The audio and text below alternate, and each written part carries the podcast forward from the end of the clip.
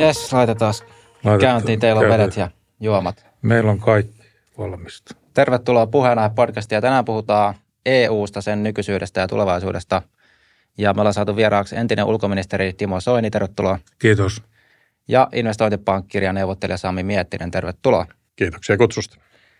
Joo, voitaisiin lähteä tämmöisellä vähän geopoliittisella tarkastelulla. Sitä on tässä meidänkin kanavalla ollut viime aikoina aika paljon. Niin mikä tämä Euroopan asema nyt oikeastaan on tässä? Että haluatko sä vaikka Timo lähteä semmoiseen niin kuin alkuun nyt ylätason tarkasteluun, että mikä tämä Euroopan asema nyt on tässä maailman politiikassa tällä hetkellä? No ollaan me nyt monella tavalla taantuvaa aluetta väestöpoliittisesti ja, ja tota, vähän taloudellisestikin, mutta kuitenkin kulttuurillisesti ja sivistyksellisesti me ollaan vielä aika vahva. Ja, ja tota, no nyt näyttää siltä, että, että tota, taantuma tässä nyt vähintään on, on tulossa ja, ja tota, tämä sota ja, ja pandemia niin kuin rokottaa ja roikottaa meitä – mutta ei tämä tilanne niin kuin Euroopan kannalta toivoton ole.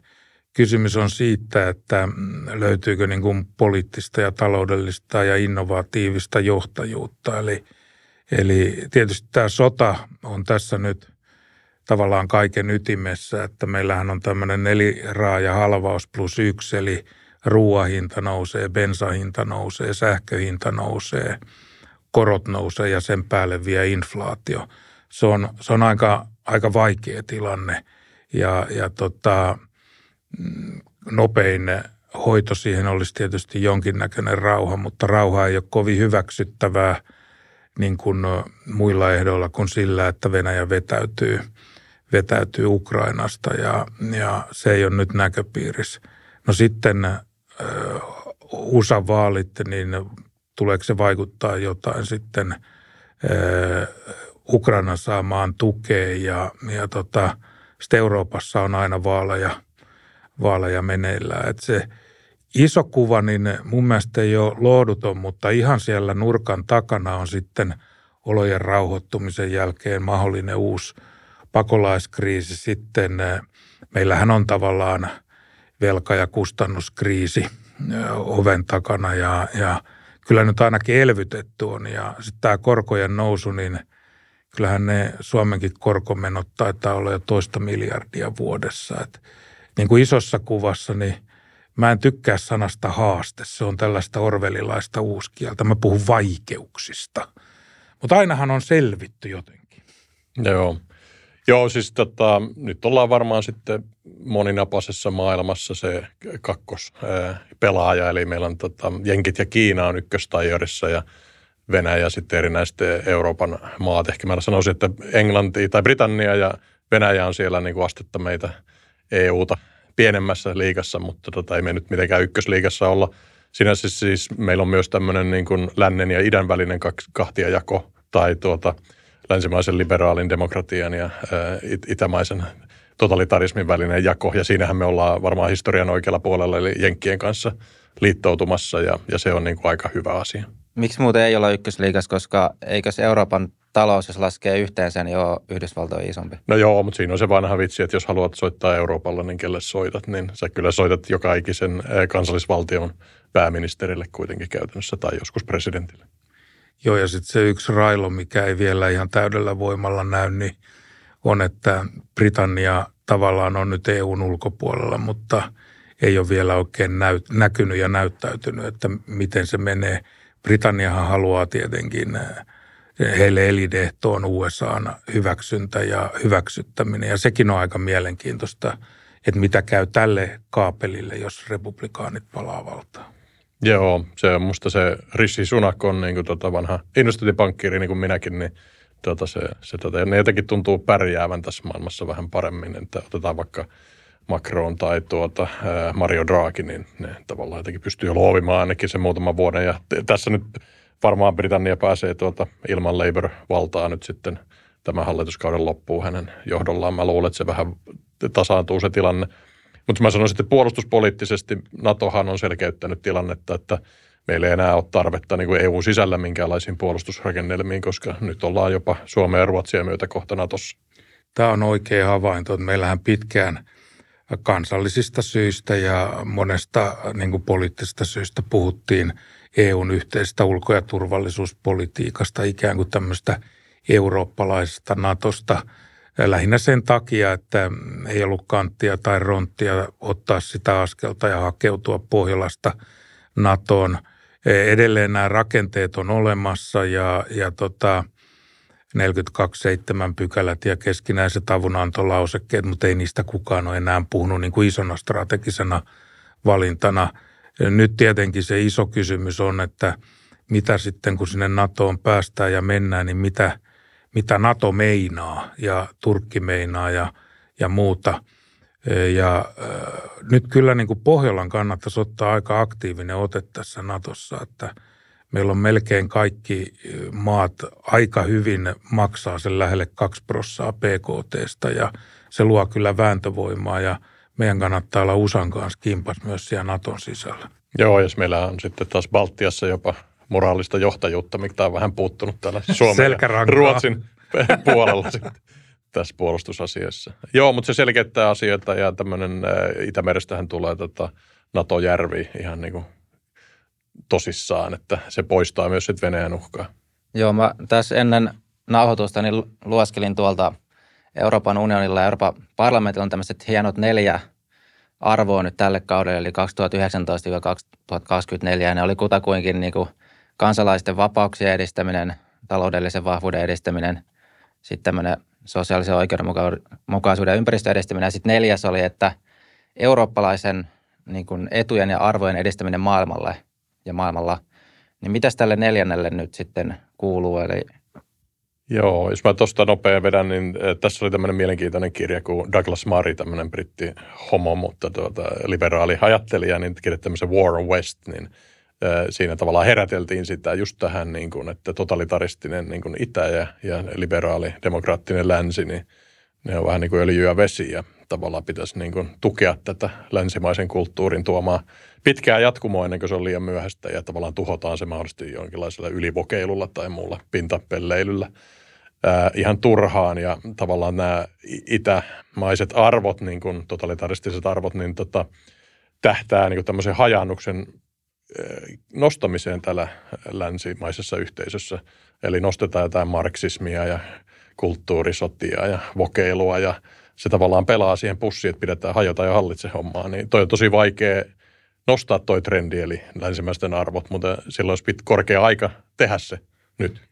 Joo, tämä on mun, munkin mielestä niin kuin, ö, ihan tavallaan ydinkysymyksiä, että ei harhauduta tällaisiin niin kuin marginaaliasioihin. Ja me, niin kuin mä otan nyt vaikka esimerkiksi perheen, isä, äiti ja lapset, se on, se on niin kuin perhe. E, mutta me voidaan sietää kaikki poikkeamat siitä, erinäköiset vähemmistöt, eronneet, karanneet ja muut.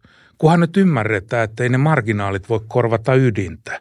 Ja tämä pätee niin kuin kaikkeen niin kuin kuvioon niin kuin länsimaissa. Kyllä meillä on varaa hyväksyä poikkeavuuksia ja toisinajattelua ja muuta, mutta me ei voida niin kuin tällaisista marginaaleista tehdä valtavirtaa ja syrjäyttää, syrjäyttää niin kuin ydintä. Jos niin käy, niin me näemme just nyt sitten, mitä – USAssa käy niin kuin ikään kuin laitaoikeiston taholta, syntyy tämmöisiä magaleirejä ja muita.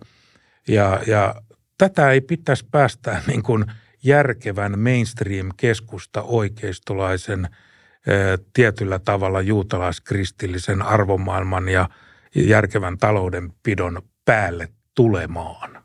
Joo, nostit tuon, per, että perhe on ydin, mutta sehän on yksi näkemys, että miten mä voisin sanoa, että täällä länsimaissa on ehkä pari kolmekin rinnakkaista, eli just toi, että perhe on ydin, mutta sitten toinenhan on selvästi tämmöinen niin kuin hyvinvointivaltio keskeinen ajattelu, yhteisö edellä ja sitten ehkä kolmantena tämmöinen niin kuin yksilökeskeinen individualismi, niin jaateste, että nämä kolme on olemassa ja sitten mitä näille ja näiden keskinäisille kamppailuille kuuluu, jos tätä vielä vähän pallottelisi enemmän – Joo, siis toi Anu Kantola kirjoitti semmoisen kirjan kuin tuota Nordic, äh, tai tämmöinen pohjoismainen hyvinvointimalli, niin tuota, se tuntui jotenkin kauhean naivilta, niin kuin semmoiselta sosiaalidemokraattiselta lässytyltä, mutta siinä se yhdisti nämä kaksi jälkimmäistä arvoa, eli tota, se, että meillä on niin kuin, äh, tämmöinen niin kuin, äh, sosiaalinen turvaverkko, että ihmiset meillä muuttaa 18-vuotiaana pois kotoa, niin se tavallaan tuo semmoista tuota, tavallaan sen va- vahvan perheen keskinäisriippuvuuden niin kuin huonot kohdat niin kuin katkaisee, kun taas sitten monessa maassa, jossa se perhe on niin kuin liian vahva ja korvaa sen tota, tavallaan niin kuin yhteiskunnan turvaverkot, niin ihmiset jotenkin niin kuin jää liian nössöiksi, ne asuu kotona 35-vuotiaiksi ja niin poispäin. Että meillä on niin kuin jännä yhdistelmä noita, noita kahta viimeistä ja sitten se ensimmäinen, oliko se nyt tämä individualismi, niin se on sitten kuitenkin tosi tärkeä siinä. Mutta vaan heittäisin, että tuossa on balanssi sitten, jos se menee niin kuin ihan puuduttavaksi sosiaalinen ää, rakennelma ja turvaverkot, niin sitten taas niin kuin meille tulee vaan syrjäytyneitä ja mielenterveysongelmaisia nuoria, jotka ei kuin tavallaan nouse omille jaloilleen. Mun mielestä tähän se perustuu se Jordan Petersonin niin kuin suuri suosio, että hän ymmärtää niin kuin kansankielisesti puutella nuoria miehiä, joka on niin kuin kaikista periaatteissa hankalimmin tavoitettava joukko markkinoinnillisesti.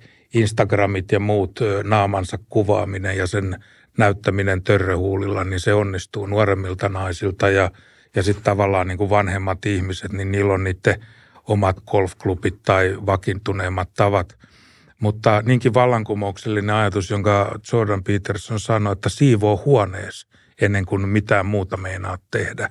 Niin eh, tämähän on pelkkää järjenkäyttöä ja tällä myydään niin kuin kirjoja ja muita. Että eh, en tarkoita back to basics ajattelulla mitään niin kuin luolamiesyhteiskuntaa, vaan ihan terveen järjenkäyttöä ja vastuunottoa ja – mutta meillä niin kuin business on jostain syystä niin kuin mainostaa kaiken maailman marginaaleja ja pankit ja vakuutusyhtiöt lähtee kaiken maailman huttanpulapeleihin mukaan. Ja, ja tota, se on mun mielestä typerä tie ja itse asiassa edistää tota, mitä Sami sanoi, että juututaan tämmöisiin marginaaleihin ja, ja tota, kun pitäisi nähdä se iso koko, koko kuva, että ihminen, joka tekee työnsä, hoitaa perheensä, hoitaa velvoitteensa – niin se pitää sitä yhteiskuntaa ja myös taloutta pyö, pyörimässä. Mistä muuten luulet, että toi johtuu? Eli just tämä, voisiko sanoa ESG, Environmental, Social, Governmental ajattelu. Tämähän niin kuin sanoit, on uinut tänne niin kuin isoihin firmoihin. Niin osaako arvata, että mistä se voisi sitten johtua, että näin on käynyt? Joo, siis suuri rahahan menee sinne, mistä, mistä se saa fyrkkaa ja voittoa. Ei niillä mitään ideologiaa ole. Ja myös niin kuin yritysjohtajilla passaisi olla ideologia muutakin kuin rahaa. Mä itse tuossa siis pikkasen opponoisin, että ESG sinänsä on melko neutraali, että vaikutetaan niin kuin, lisätään yrityksen laatua, mutta sitten sen ylimenevät arvot tavallaan, jos yhtiöllä on joku ihmeellinen agenda, että ruvetaanpas tuota, vaikka esimerkkinä oli muutama vuosi sitten, niin joidenkin mielestä, kun Finnaari valtion käskyttämänä palautti pakolaisia, tota, jotka olisivat kielteisen päätöksen, niin monen mielestä Finnaari olisi pitänyt yhtiönä estää ne – tai kieltäytyä toimimasta, niin mun siinä menee niin kuin liian pitkälle, että ei voi olla tämmöistä niin kuin ihmeellisiä niin kuin sivuarvoja sitten, jotka nyt vaan sitten, ja varsinkaan niin kuin velottavassa mielessä, että niin kuin teidän nyt pakko vaan tehdä näin, koska ne on kuitenkin tuommoista niin kuin poliittisia päätöksiä ennemminkin. Öö, mutta toi Pettersson on mielenkiintoinen. Minusta on vähän menossa pois muodosta, mutta mikä hänen niin kuin iso trendit on positiivisen niin kuin tavallaan – psykologian lisäksi, että tavallaan otetaan, fiksataan it, itsensä ja käyttäydytään niin vastuullisena aikuisena niin kuin lasten maailmassa, niin se, sen lisäksi niin mun mielestä oli aika mielenkiintoinen, että hän nosti tietyllä tavalla kunnioituksen kohteeksi tämmöisen tuota, konservatiivis-kristillisen tuota, ajattelun, jopa niin kuin mytologian, mikä sieltä tulee, että hän, hän käyttää esimerkiksi paljon raamatun vertauksia niin kuin tavallaan tämmöisenä niin kuin, ää, kuvauksina myös niin kuin tosimaailmasta, ja se on tavallaan mennyt ainakin Jenkeissä läpi Joo, mä kävin sen kuuntelemassa ja kattelemassa jäähallilla ja tapasin hänet myöskin ennen ja jälkeen sen tilaisuuden. Ja tavallaan niin, niin toi on ihan totta, että sieltä tulee nämä Edenit ja Paapelin tornit ja, ja, ja tota, kansan vieminen erämaahan ja erämaasta tuleminen. Siinä on aika hyviä oivalluksia sinänsä, että kun nykyihminen haluaa tavallaan niin kuin vaikeuksistaan siirtyä sinne paratiisin puolelle niin kuin suoraan – niin Peterson sanoo, että vähän se on niin kuin Mooses vielä luvattuun maasta jengi, niin se menee autiomaan kautta, että ei sulla ei ole, voi olla sellaista tietä niin kuin suorasta kurjuudesta suoraan menestykseen, vaan sä joudut siinä vähän hikoille ja ettiin tietäsi ja, ja muuta. Nämä metaforat on tietysti voimakkaita ja, ja tota, joku voi katsoa, toimiiko nämä enää, onko nämä enää relevantteja. mutta aika hyvin ne aikaa kestää. Mutta sitten tämä perhejuttu, niin mä vaan niin katson sen ihan käytännöllisen elämän, yleisen elämän kokemuksen kautta ja vähän myös yhteiskunnallisuuden kautta, että se, että ihmiset menee naimisiin, pysyy naimisissa ja kasvattaa lapsia, niin sehän on yhteiskunnallisesti aivan hemmetin kestävää ja edullista verrattuna siihen, että erotaan ja otetaan lapsia huoltaan ja, ja, ja hoidetaan ja hoivataan. Se ei ole niin kuin yksilön arvostelemista, jolle näin käymä, vaan puhun niin kuin yleisellä tasolla. Joo. Petersonillahan on tämmöinen tota, niin kuin kaos ja järjestys, tämmöinen eh, kaksinapaisuus siinä ajattelussa. Tietysti hän on kyllä ihan niin kuin kliinisen psykologian niin kuin ihan eh, melko pätevä teoreetikko, joka vaikka Big Five, Big Five, Big Five-teoriaa niin kuin myös pitää yllä muiden niin kuin höttöjen eh, yli. Mutta tota, niin tämä on mielenkiintoinen tämä kaos ja järjestys. Ja hänen niin kuin ensimmäisen kirjeensa oli tämmöinen niin kuin 12 Rules for Life, joka oli tätä järjestys, järjestyksen niin kuin 12 käskyä ja sitten tämmöinen niin kuin Beyond Order on tästä niin kuin kaauksen myös niin kuin hyvästä voimasta, että ei pidä niin kuin liikaa, liikaa lukittautua, niin kuin, että pitää antaa myös niin kuin luoville voimille mm. ja muutosvoimille tilaa. Niin onko se on vähän ehkä tämmöistä, voisiko sanoa kalvinistinen etiikka, eli että niin kuin ahkeruudella ja työllä niin kuin ansaitaan hyveet, mikä ehkä oli niin kuin teollistumisen ajan Euroopassa semmoinen niin kuin jonkinnäköinen narratiivi, niin onko se vähän niin kuin tämmöisen palauttamista ja sitten niin, se, se on mielenkiintoista, kun itse on niin sanottu practicing katolik, joka tarkoittaa sitä, että kunnon katolilainen.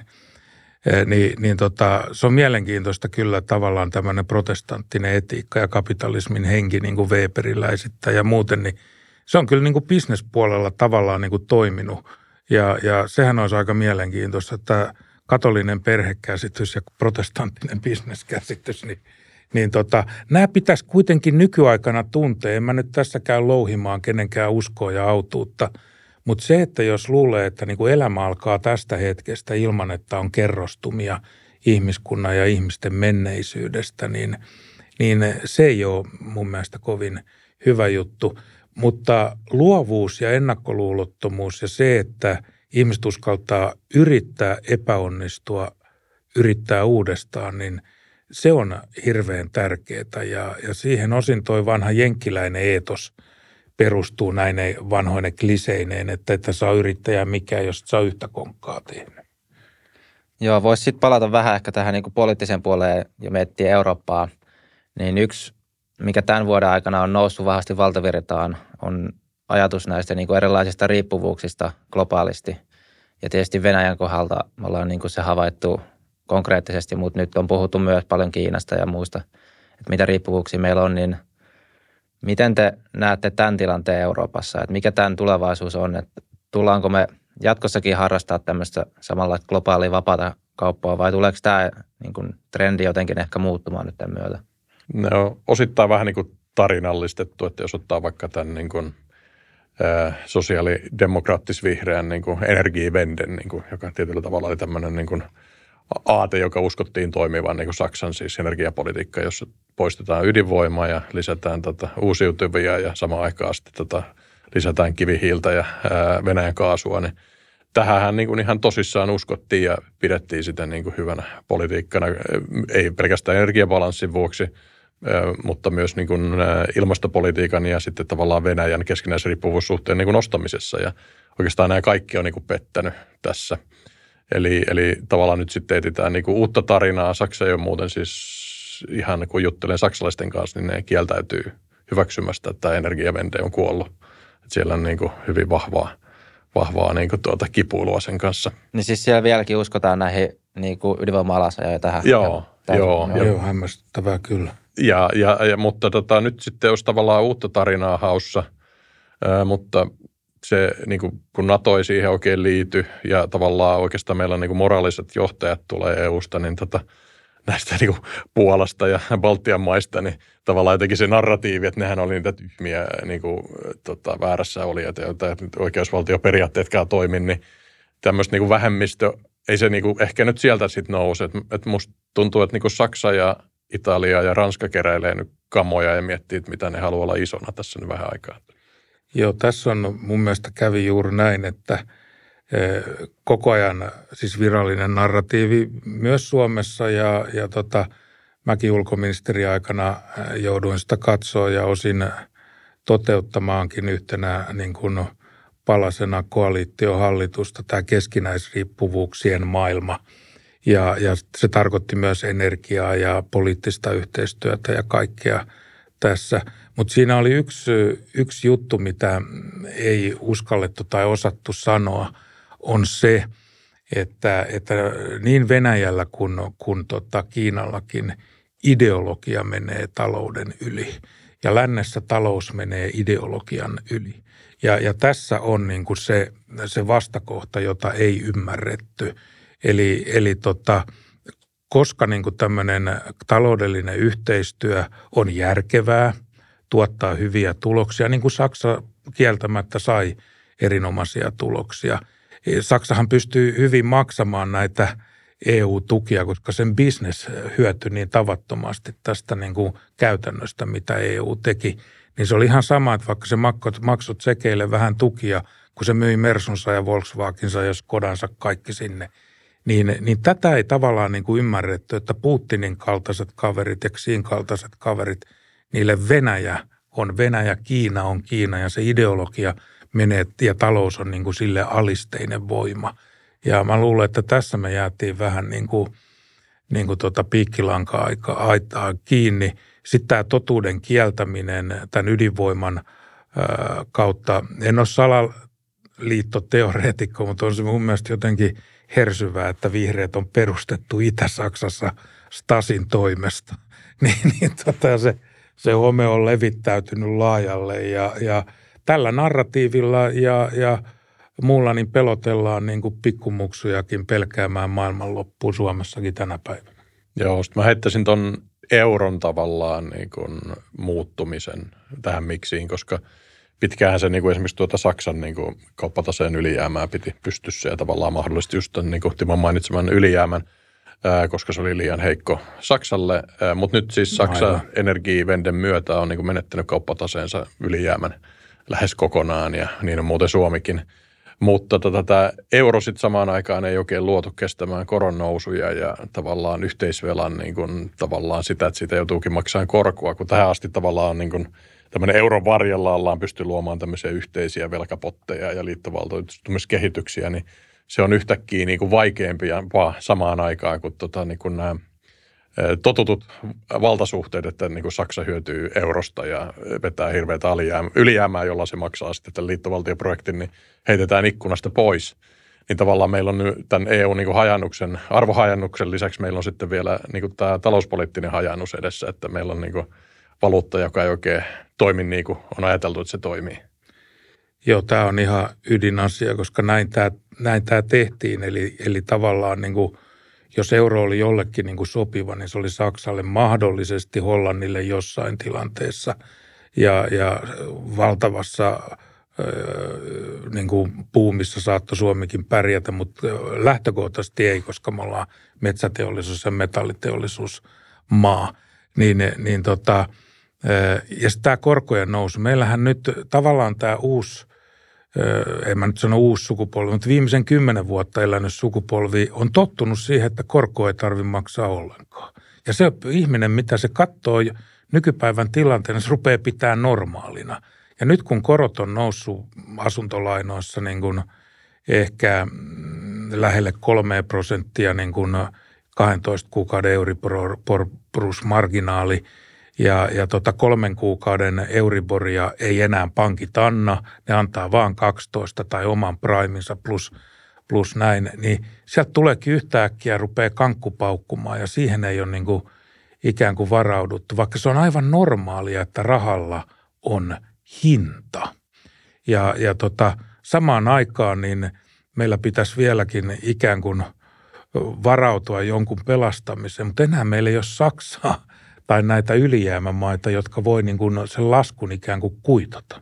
Joo, ja valtionvelkojen korot on myös nousussa. Ne ei heti tulee viiveellä, kun sitä valtionvelkapottoja niin kuin kierrätetään yli ajan, että niitä ei keskimäärin duraatiolle juoksuaikahan jotain seitsemän vuotta, ettei sieltä tipukku niin kuin seitsemän osa joka vuosi uudelleen rahoitettavaa, mutta toi, tota, sen lisäksi nämä yhteisvelkapotit siis, joita kukaan enää muista, mutta silloin Soinin niin kuin persuaikoina hän kiihkoltiin ERVV ja Joo. EVM ja Joo, tuossa kaksi vuotta sitten oli tämä tuota, koronarahastokin, niin tota, ne on ollut kanssa niin kuin aikaisemmin lähes niin kuin korottomia, mutta nyt niistäkin alkaa tulla tätä korkoa. Ja koska nämä EUn yhteisvelkamekanismit ovat luonteeltaan niin kuin kassavirrattomia, eli ne on vain niin kuin takausautomaatteja, otetaan yhteistä velkaa, niin siitäkin tulee jo, jollain niin kuin uudelle rahoituskaudella niin nyt ongelma. Ja ainakin niitä on niin kuin paljon paljon vaikeampi lisätä, kun tavallaan ne ei ole niin kuin tavallaan neutraaleja sillä tavoin, että ne korot ei haittaa sitä lisävelanottoa sillä liittovaltiotasolla. Eli näin ollen me joudutaan kansalliselta tasolta tuomaan niiden kattamiseen niin kuin verotuloja tai sitten luomaan EUlle niin kuin verotusoikeutta ja molemmat on niin kuin ratkaisuja. Kyllä, koska tota verotusoikeus on kansallisessa ö, pilarissa tällä hetkellä ja siellähän haetaan niin kuin tietysti sitä murtopalloa ja yleensä sitä haetaan sitten niin kuin ikään kuin lähdetään, tämä narratiivi lähtee pahan rahan verottamisesta ja, ja ikään kuin ö, sillä yritetään saada se murtopallo syntymään, että kun on saatu niin kuin ikään kuin ö, veropolitiikkaa jotain. Tämä sama muuten pätee metsäpolitiikkaa, että kun metsäpolitiikka on kansallista, niin se tehdään ilmastopolitiikan avulla ikään kuin se pallonmurto, jolla päästään sinne. Niin tässä on tavallaan, että, että jollain tällaisella kansainvälisten ylikansallisten pääomien voittojen tai muiden verottamisella niin kuin oikeutettaisiin se, että saataisiin ihmisiltä kerätä vaikka arvonlisäveroja tai jotain muita välillisiä veroja Pietarin penniä EUlle. Niin, että siinä pitää keksiä tuommoinen tavallaan narratiivi, että tämä ei ole niin kuin kansallista rahaa, vaan se on just jotain ylikansallista. Tämä on ylikansallista Mm, mm. rahaa ja tulos syntyy ylikansallisesti, niin sitä voidaan verottaa ylikansallisesti. Joo, mutta tosiaan, tosiasia, tästä muuten mä joskus tehnyt itsekin jakson, niin kuin, että siis Amerikassa on niin kuin noin 28 prosentin veroaste, niin, ja ne ottaa vähän velkaa, niin tota, noin 10 prosenttia on niitä osavaltio tuota, verotusta ja 20 pinnaa on tota, liittovaltioverotusta. Meillähän on Suomessa siis 42 prosenttia verotusta, josta puolitoista prosenttia on EU-verotusta. Eli ne tavallaan on täysin haihattelua ajatella, että Eurooppa pystyisi mitenkään niin kuin siirtämään tämän puolentoista prosentin verotuskuorman 20 prosenttia, mikä se on Jenkeissä. Koska se ei, ei semmoista vaan verorahaa ole missään leijumassa niin kuin ylikansallisessa Ja rakenteessa. siis voisi kuvitella, että kansalliset hallitukset ympäri Euroopan on aika niin kuin, tota vastaan. Että jos lähdettäisiin kysymään niin kuin kansallis... Joo, ne ei ajattele sitä, kukaan ei noita suhteita tiedä. Eli ne jotenkin ajatellaan, että se ylikansallinen EU-raha tai verotus olisi, niin kuin jo, ei olisi multa pois, vaan se olisi jostain mystis- mystisestä globalistien potista. Joo, jostain yhteisestä kassasta, jota ei ole olemassakaan. Eli, eli tota, eh, ja siitä, tähän tulee tämä poliittisen lyhyen syklin ongelma. Eli, eli tota, vaaleja on jatkuvasti eri aikaan EU-maissa ja niiden tulokset vaihtelee ja poliittisten johtajien ja poliittisten toimijoiden elinikä, ei se nyt ihan taistelulähetin elinikää rintamalla vastaan, mutta eh, sä et voi enää hävitä yksiäkään vaaleja poliittisena johtajana. Sä oot automaattisesti mennyttä miestä tai naista. Ja, ja tota, se on mun mielestä johtamassa ja johtanut jo niin kuin poliittisten päättäjien laadun heikkenemiseen Euroopan laajuisesti. Eli ihmiset, joilla olisi lahjoja olla politiikassa, niin se on taloudellisesti, sosiaalisesti ja, ja niin kuin elämän hallinnallisesti mieletön juttu, että sä meet mukaan, sä tervaat itse, hävit yhdet vaalit, niin oot ongelma jätettä, jolle lyödään onkin vapaa käteen ja sanoo, että kalastele tuossa loppuelämässä. Niin, että vielä toikin, että kun poliittinen tilanne menee huonommaksi, niin se on myös vähemmän houkutteleva ihmisille niin kuin mennä sinne. No eihän se kiva ole, kun sä, niin kuin, nyt on ihan mukavaa, kuka voittaakin seuraavat vaalit, niin, niin, niin se on pahempi urakka kuin, kuin tota Esko Aholla ja Iiro Viinasella äh, alkaa niin kuin pistää Suomeen äh, kuntoon tuossa huhtikuusta eteenpäin. Joo, mä muuten haastattelin toissa viikolla Esko Aho tuosta 192 kirjasta, kun se oli ihan mielenkiintoinen. Hän lähti nykyhallitukselle terveisiä, että, että poliittisia päätöksiä, jos sulla nyt on vaan niin kuin vaikka viisi tosi vaikeaa päätöstä, niin sun on vaan nyt sitten tehtävä ne valinnat. Se voi niin kuin sanoa, että tehdään kaikki. Sun pitää niin kuin politiikkaa niin kuin eh, asioiden, vaikeiden asioiden laittamista järjestykseen. Joo, vielä tuosta e- eurosta, eurosta yksi ajatus, niin mitä mä oon funtsinut, että mihin se tai mikä, mikä mä näen vähän niin kuin haasteeksi, että se on aika vahvasti sidottu niin kuin EUn semmoiseen identiteettiin ja sitten euro yhteen. Että jos me mietitään, että mitä eurooppalaista tai yhteiseurooppalaista meillä on, niin meillä on se raha, mutta onko meillä kauheasti loppupeleissä muuta? Että jos mä mietin mun puhelin, se on varmaan tehty Kiinassa, ei meillä ole eurooppalaista Facebookia, mun vaatteet on varmaan tehty Aasiassa.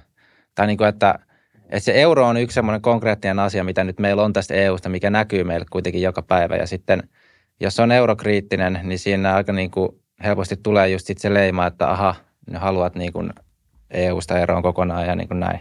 Joo, eihän se helppoa nyt ole. Siis meillähän on 19 euromaata ja 7 ei euroa käyttämään EU-jäsentä, että eihän se mikään niin kuin pieni vähemmistö on jotka käyttää omaa kellovaa valuuttaa, mutta tota, se on muuten niin kuin, tässä niin kuin eurokriittikona, niin kuin, sehän on yllättävän nyt hankalaa ajaa sellaista pientä valuuttaa, että Ruotsissa esimerkiksi kun Joo. on kuplaa, niin tota, nyt on niin kuin semmoinen poikkeustilanne, että niin kuin melkein kannattaa seuraavat puoli vuotta olla siinä eurossa, kun tavallaan ne pienet, pienien valuuttojen puolustaminen on niin heikkoa. Mutta tämä on ohi kiitävä tilanne ja sen jälkeen että mä kyllä uskon, että Ruotsi jatkaa sitä puolen prosentin niin kuin PKT-kasvua yli Suomen ja josta aika paljon, tota, tai siis puolen prosentin etu saattaa jopa tulla siitä omasta valuutasta.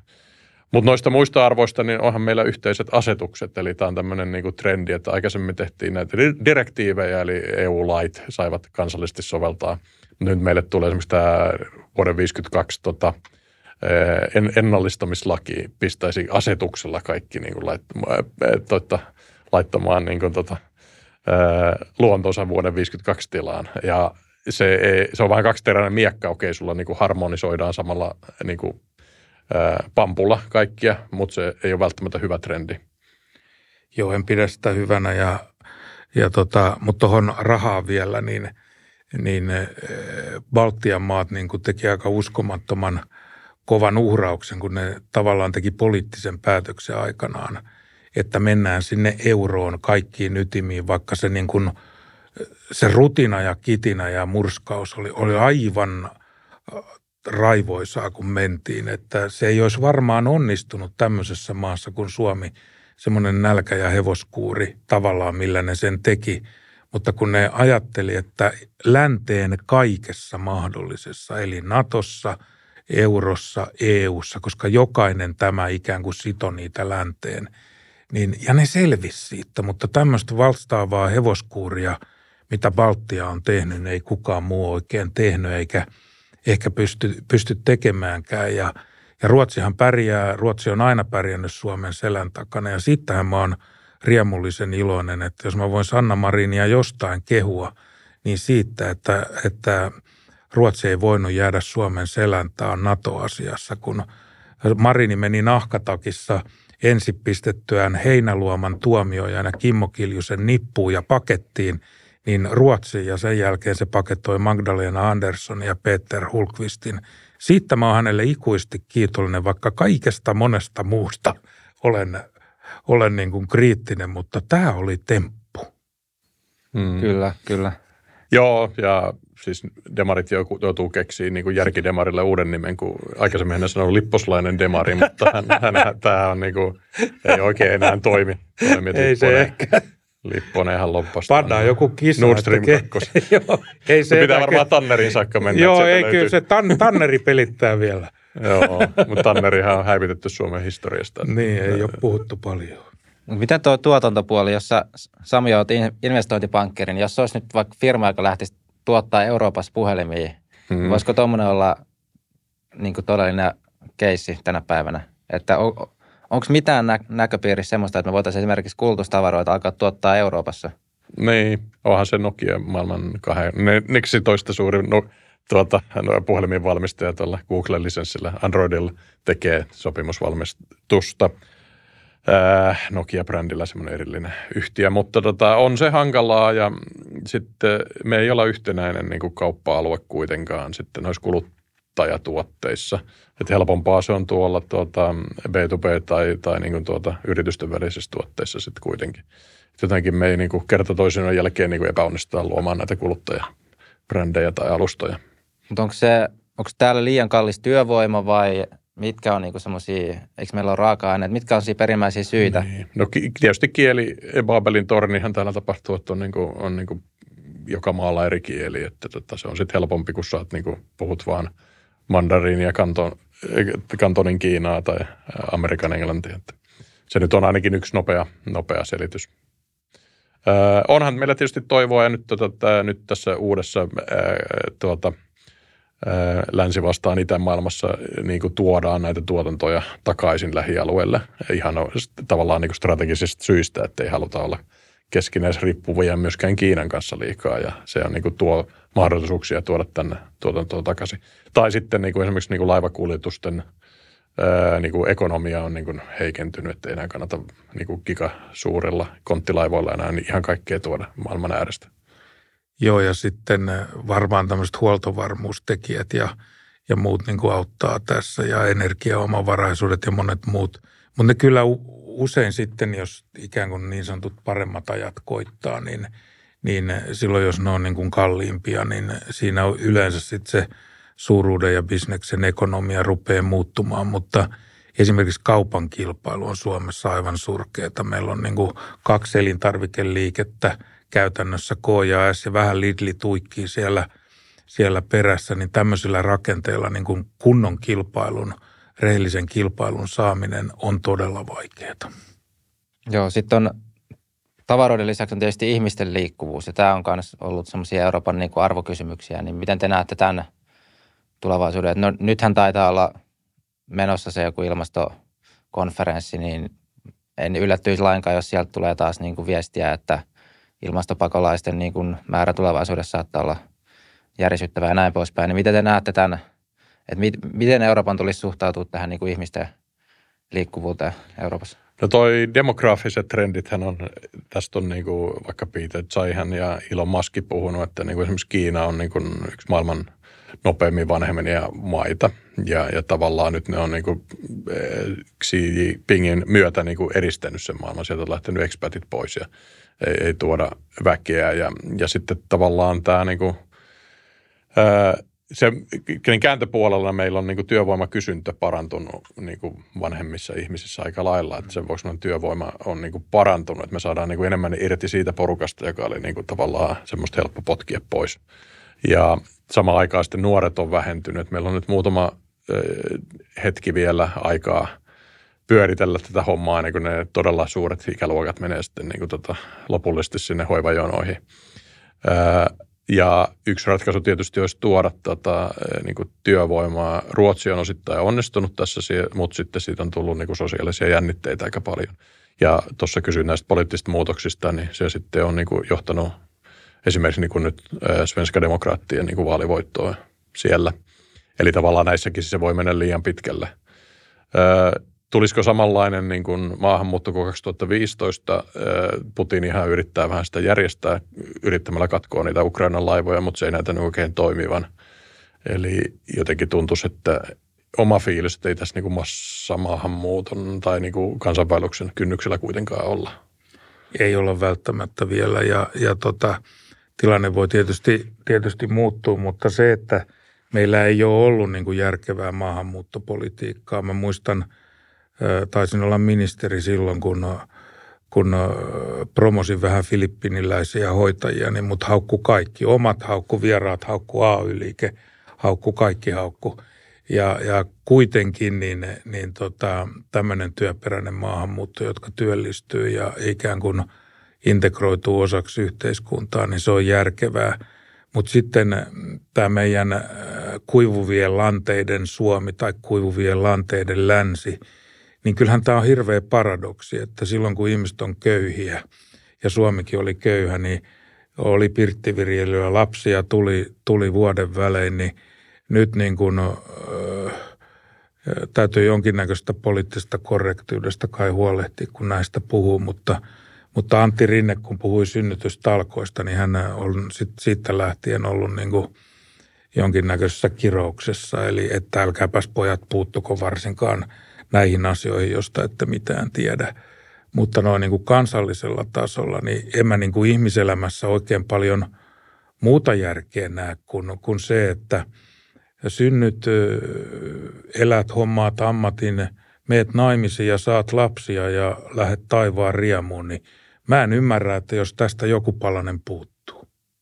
Miten näet tämän, jos miettii tätä taakajakomekanismia, että jos tulee etäalueen ulkopuolelta ihmisiä Eurooppaan, niin toimiiko se, ja, tai miten se pitäisi järjestää? No sehän olisi järkevää, että se tavallaan niin kuin sieltä, että, että katsottaisiin siellä Euroopan puitteissa, mutta tätä ei ole saatu, saatu aikaan, koska se niin kauan kuin EU on vapaa liikkuvuus, niin vaikka ne taakajakoihmiset menis Baltiaan ja Puolaan, niin sinä päivänä, kun ne se on siellä, niin ne on seuraavana Lontoossa ja Pariisissa ja Tukholmassa ja Helsingissä. Et siinä mielessä se ei vaan toimi ajatuksena kaunis. Kun nythän me Tosin... ollaan, Suomihan on Venäjän rajalla, niin tavallaan me ollaan nyt se, tavallaan No me ollaan nyt tavallaan se tässä, tässä ja, ja tota, mutta kyllähän tietysti silloin, kun sitä pakolaisaaltoa tuli, niin osana – ja suuren osanhan siitä otti vastaan Saksa. Meillekin jäi kyllä kymmeniä tuhansia, taisi 40 000 jäädä, joista ehkä nyt Suomessa on korkeintaan parikymmentä tuhatta. Niin, nythän tietysti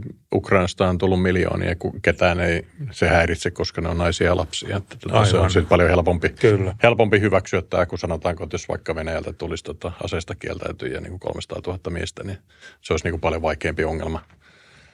Joo, naiset ja lapset on helpompi ottaa vastaan – ja ihan jo siitä, että silloin kun oli 2015, tuli nuoria miehiä Irakista ja Afganistanista, niin tässä on aivan selvä niin kuin asia, että ajateltiin, että niitä olisi pitänyt siellä olla taistelemassa omien, omien alueittensa ja ihmistensä puolesta. Ja täällä sitten on helppo katsoa, että miehet on rintamalla ja naisten lapset tulee turvaan.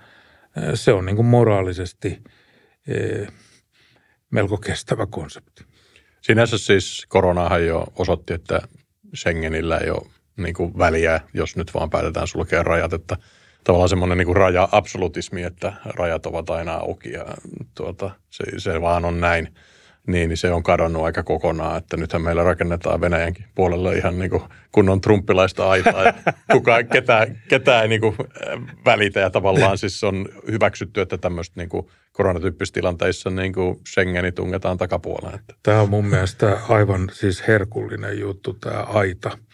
Eli, eli kun sitä täälläkin päiviteltiin niin kuin illasta toiseen ylessä ja valtamediassa, kuinka voi olla hölmöä, että vedetään jonnekin autiomaahan teräsaita ja puhumattakaan sitten Israelin aidasta, mitä Netanyahu ja kumppanit vedettiin ja nyt meille tehdään sitten aitaa itärajalle ja, ja sosiaalistit, kommunistit ja vihreät on mukana siinä, niin onhan tämä herkullista.